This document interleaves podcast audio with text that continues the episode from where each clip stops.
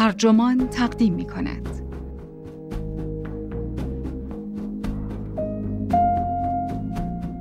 آیا رسوا کردن آدم ها در فضای مجازی راه درستی برای مبارزه اخلاقی است؟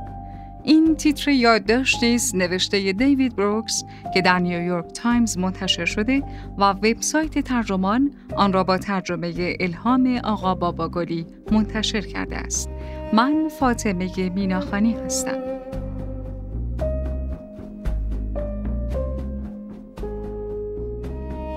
چه کسی در کارنامه زندگیش هیچ خطا و اشتباهی وجود ندارد؟ همه ما بالاخره در نوجوانی یا بعد از آن رفتارهایی کرده ایم که بعدها آرزو کرده ایم کاش مرتکب آنها نشده بودیم. اما شبکه های اجتماعی به جای خطا بودن انسانها احترامی نمی‌گذارند. کافیس اشتباه کوچکی از شما سر بزند. دیگر باید منتظر باشید که روزی کسی آن را منتشر کند و شما را از زندگی ساقط کند. اما آیا این پردهدری همگانی و بیمهابا جامعه را به جای بهتری تبدیل خواهد کرد؟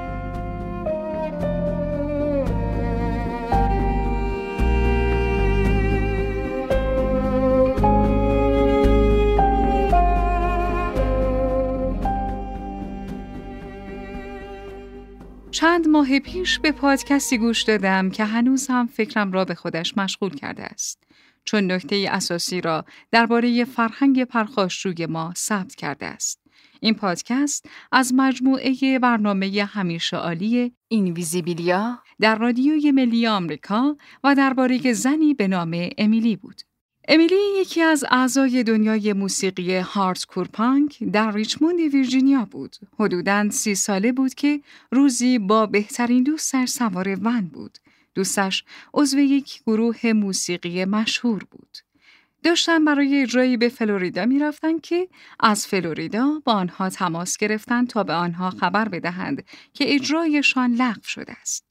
یک زن بهترین دوست امیلی را که مرد بود به ارسال عکسی متهم کرده بود که ناخوشایند و از نظر جنسی حرمت شکنانه بود.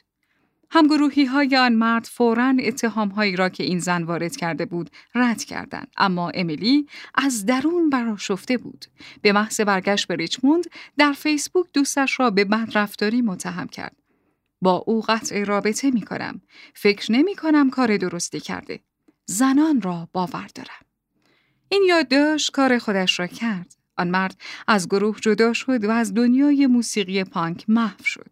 امیلی شایعه هایی شنید که آن مرد از کارش اخراج شده، او را از آپارتمانش بیرون انداختند، به شهر دیگری رفته و اوضاعش خوب نیست. امیلی دیگر هرگز با او صحبت نکرد. در همین اسنا امیلی مشهورترین عضو گروه خودش بود اما در اکتبر 2016 او را هم رسوا کردند. در دبیرستان حدود یک دهه قبل یک نفر عکسی از بدن برهنه یکی از دانش آموزان دختر را در شبکه اجتماعی منتشر کرده بود. امیلی در پاسخ به این عکس با فرستادن شکلکی آن دختر را مسخره کرده بود. این بخشی از روند گسترده تر قلدری های مجازی امیلی در دبیرستان بود. یادداشتی که امیلی را رسوا می کردم بسیار سریع دست به دست شد. او هم آماج نفرت گروهی در سر و سر کشور شد. از دنیای موسیقی پانک محروم شد. برای مدتی از خانه خارج نشد. مدتی که به نظرش چندین ماه می آمد. دوستانش ترکش کردند. او وحشت زده، صدم دیده و تنها بود. تلاش کرد ناپدید شود. امیلی با گریه به این ویزیبیلیا گفت تمام زندگیم همین بود. همه چیزم بود و حالا همش تمام شد. اما مشروعیت روند رسوا کردن را پذیرفت. اگر او را رسوا کرده اند یعنی سزاوار بوده که به یک ناانسان تبدیل شود.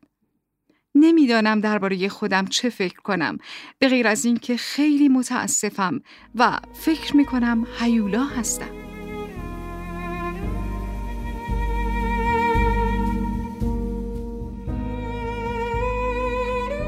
کسی که امیلی را رسوا کرد هربرت نام دارد. او به این ویزیبیلیا گفت که رسوا کردن امیلی برایش حسی خوشایند داشته است. لذتی شبیه ارزای جنسی.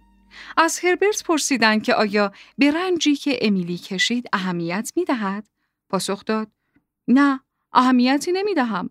اهمیتی نمی دهم چون معلوم است که حقش بود و دیر یا زود این اتفاق می افتاد. واقعا اهمیتی نمی دهم که بعدش چه بر سرش آمد.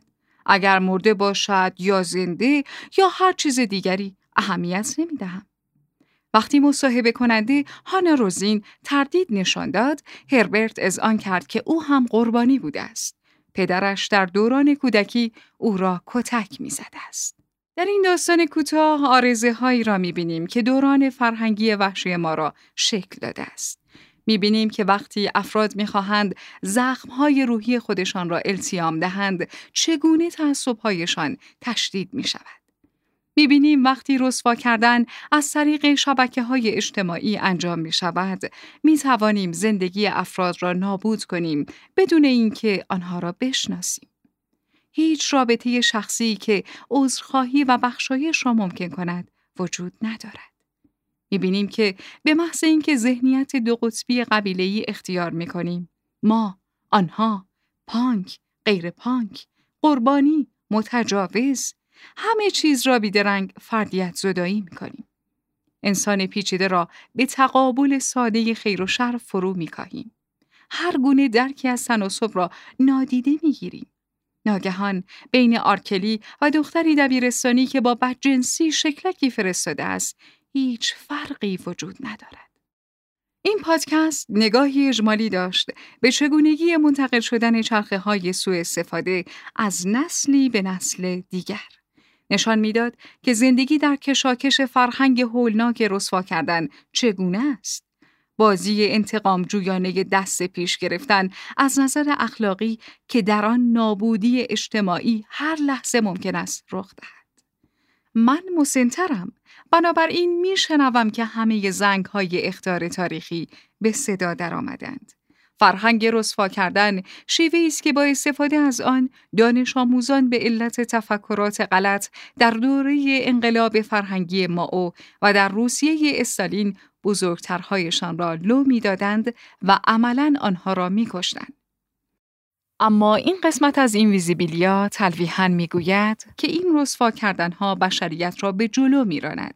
جامعه هنجارهایش را با کشتن قلدرهایی تقویت می کند که آن هنجارها را زیر پا می گذارند. وقتی سیستم ها از هم پاشیده اند، عدالت گروه های خودسر ممکن است عدالتی خشونت آمیز باشد، اما کار را پیش می برد. ریچارد رنگم انسانشناس مشهور می‌گوید یگان شیوه پیشرفت تمدن که او شاهد بوده همین است. واقعا آیا واقعا فکر می کنیم چرخه های قصاوت برای پیشرفت تمدن از چرخه های خرد و همدلی موثرترند؟ من می‌گویم تمدن وقتی به پیش می رود که ما پذیرای قانون می شویم نه وقتی که کنارش می گذاریم. می‌گویم دیگر در اوم جمع نمی شویم تا ببینیم شیرها انسانها را می خورند. چرا که روحانیان، فیلسوفان و هنرمندان ما را در برابر قصاوت کم تحملتر کرده اند نه پرتاقتتر. اشکال شبه رئالیسم فرهنگ رسوا کردن این است که بسیار ساده لوحانه است. به محض اینکه تفکر دو قطبی را برگزینید که در آن افراد در دو گروه خیر و شر طبقه بندی می شوند، به محض اینکه همینطور اتفاقی به آدمها قدرت نابود کردن زندگی دیگران را بدون هیچ روند بازرسی بدهید، یک گام به نسکشی رواندایی نزدیک شده اید.